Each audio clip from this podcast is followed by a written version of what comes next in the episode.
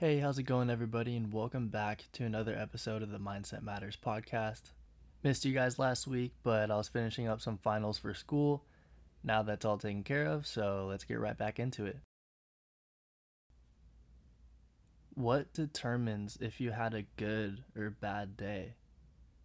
What about if you like the life you're living?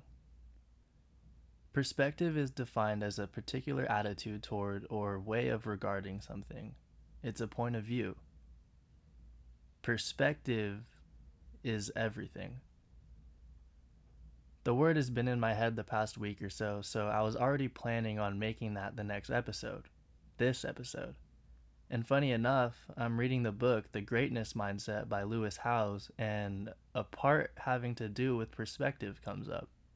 And it says, Someone I have interviewed on the show many times and shared a number of powerful interactions with is Tony Robbins. And he tells Lewis Howes that most people struggle to have a big vision for the future because they focus on how it can be done instead of why they want to do it. Once you are clear on your why, the how takes care of itself. None of us can see how a mission can be accomplished at the start because our only perspective is what we have at that moment. That perspective is shaped by what we've experienced in the past, not by what we might experience in the future. But when we start moving forward, our perspective begins to change. Opportunities we never imagined were suddenly open to us. Connections we didn't realize were possible open doors we didn't even know existed. Resources we assumed were unavailable suddenly become accessible because we learned secrets we didn't know were once hidden from us. And I love how he worded that because there truly is so much more in store for each and every single one of us. Yes, our perspectives change as we go through life, of course.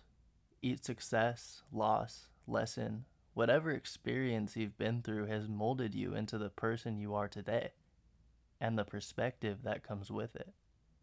It's important to understand that the steps we take and decisions we make sum up not only our future selves, but our future perspectives as well. So if you're feeling down in the dumps, pick yourself up out of the dumps and go do something. Go for a walk, get some sun, get in the kitchen and make yourself something to eat, walk your dog, work out, read a book.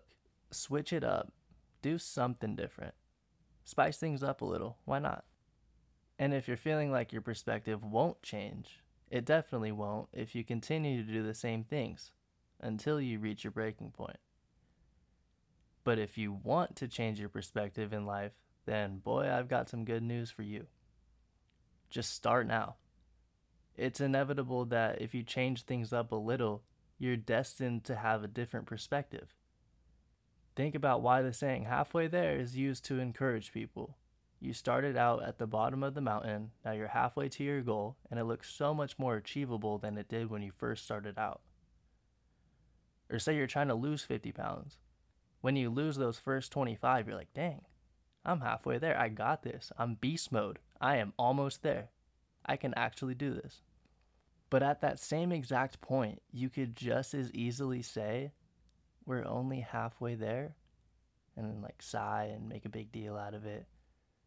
And you've still got as far to go as you've already gone, and the glass is half empty, and I'm tired, and wah, like a whole bunch of complaining. That's why it's so important to choose your perspective.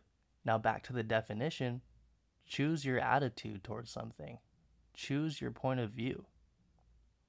Now back to the losing 50 pounds analogy. Like imagine if someone lost 25 pounds out of their goal of 50 and they were discouraged.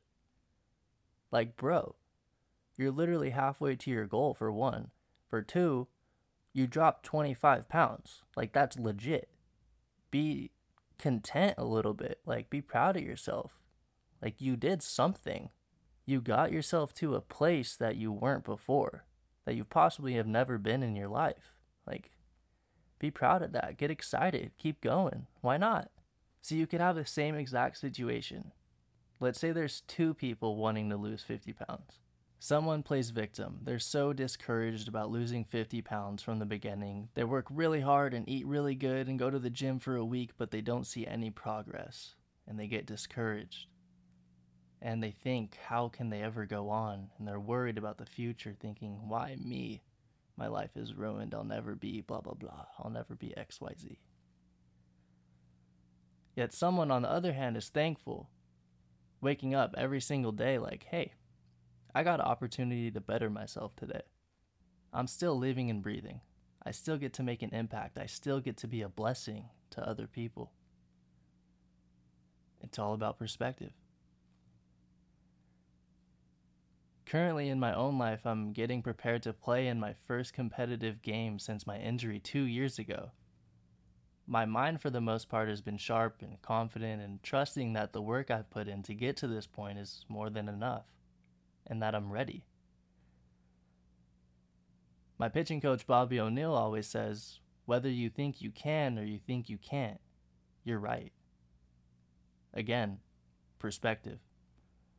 And if I'm not careful, the enemy can plant a seed of doubt in my head, instilling a spirit of negativity, whether that be through self talk, false doubts, manipulated thoughts, all of which are not my own and all of which are not from God. All of which is a thief of confidence, joy, purpose, and direction, making me not know which way to go. It's incredibly important to understand that this too is simply perspective as well. Is this your perspective, the enemy's, or is it God's? Only one of these is right, by the way.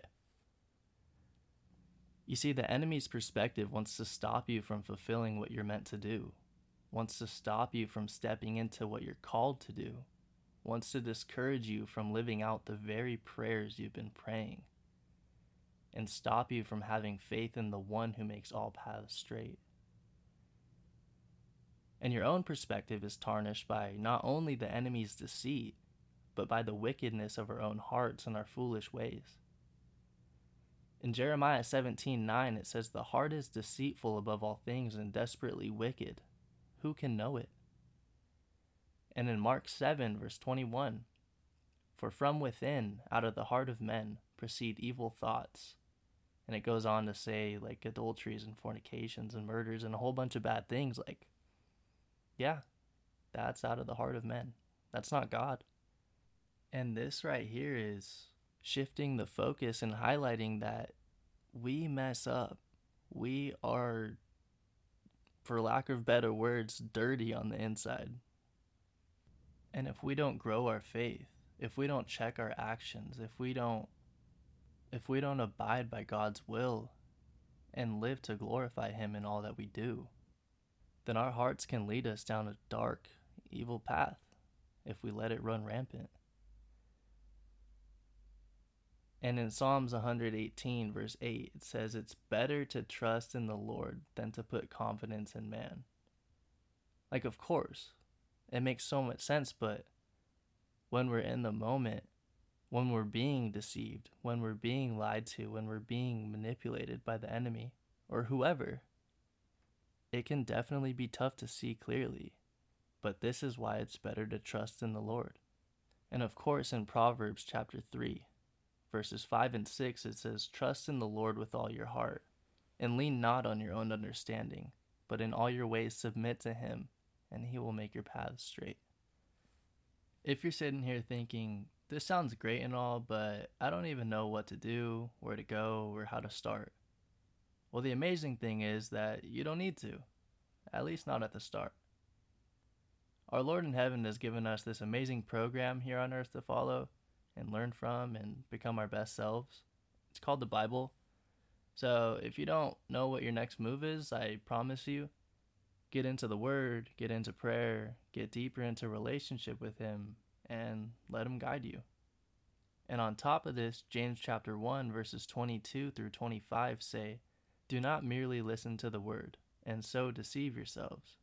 Do what it says. Anyone who listens to the Word but does not do what it says is like someone who looks at his face in the mirror, and after looking at himself, goes away and immediately forgets what he looks like. But whoever looks intently into the perfect law that gives freedom and continues in it, not forgetting what they have heard, but doing it, they will be blessed in what they do. I'll say this time and time again I can't emphasize this enough. He has opened doors for me that I never could have opened on my own. His path has led me to opportunities and is taking me places I never could have imagined. So when you're feeling stuck and unsure of where to go and what to do, remember we're called to be doers of His Word. And in doing so, it will give you a kingdom perspective, one that provides abundant peace, joy, love, strength, understanding, and even more blessings. And that about wraps up today's podcast. I appreciate each and every single one of you listening in. And to the people that have given me feedback in the past or currently, I really want to say thank you guys from the bottom of my heart. To know that this podcast is making a difference in even just one person's life, it makes all the difference to me. Like that one person is who I'm doing this for.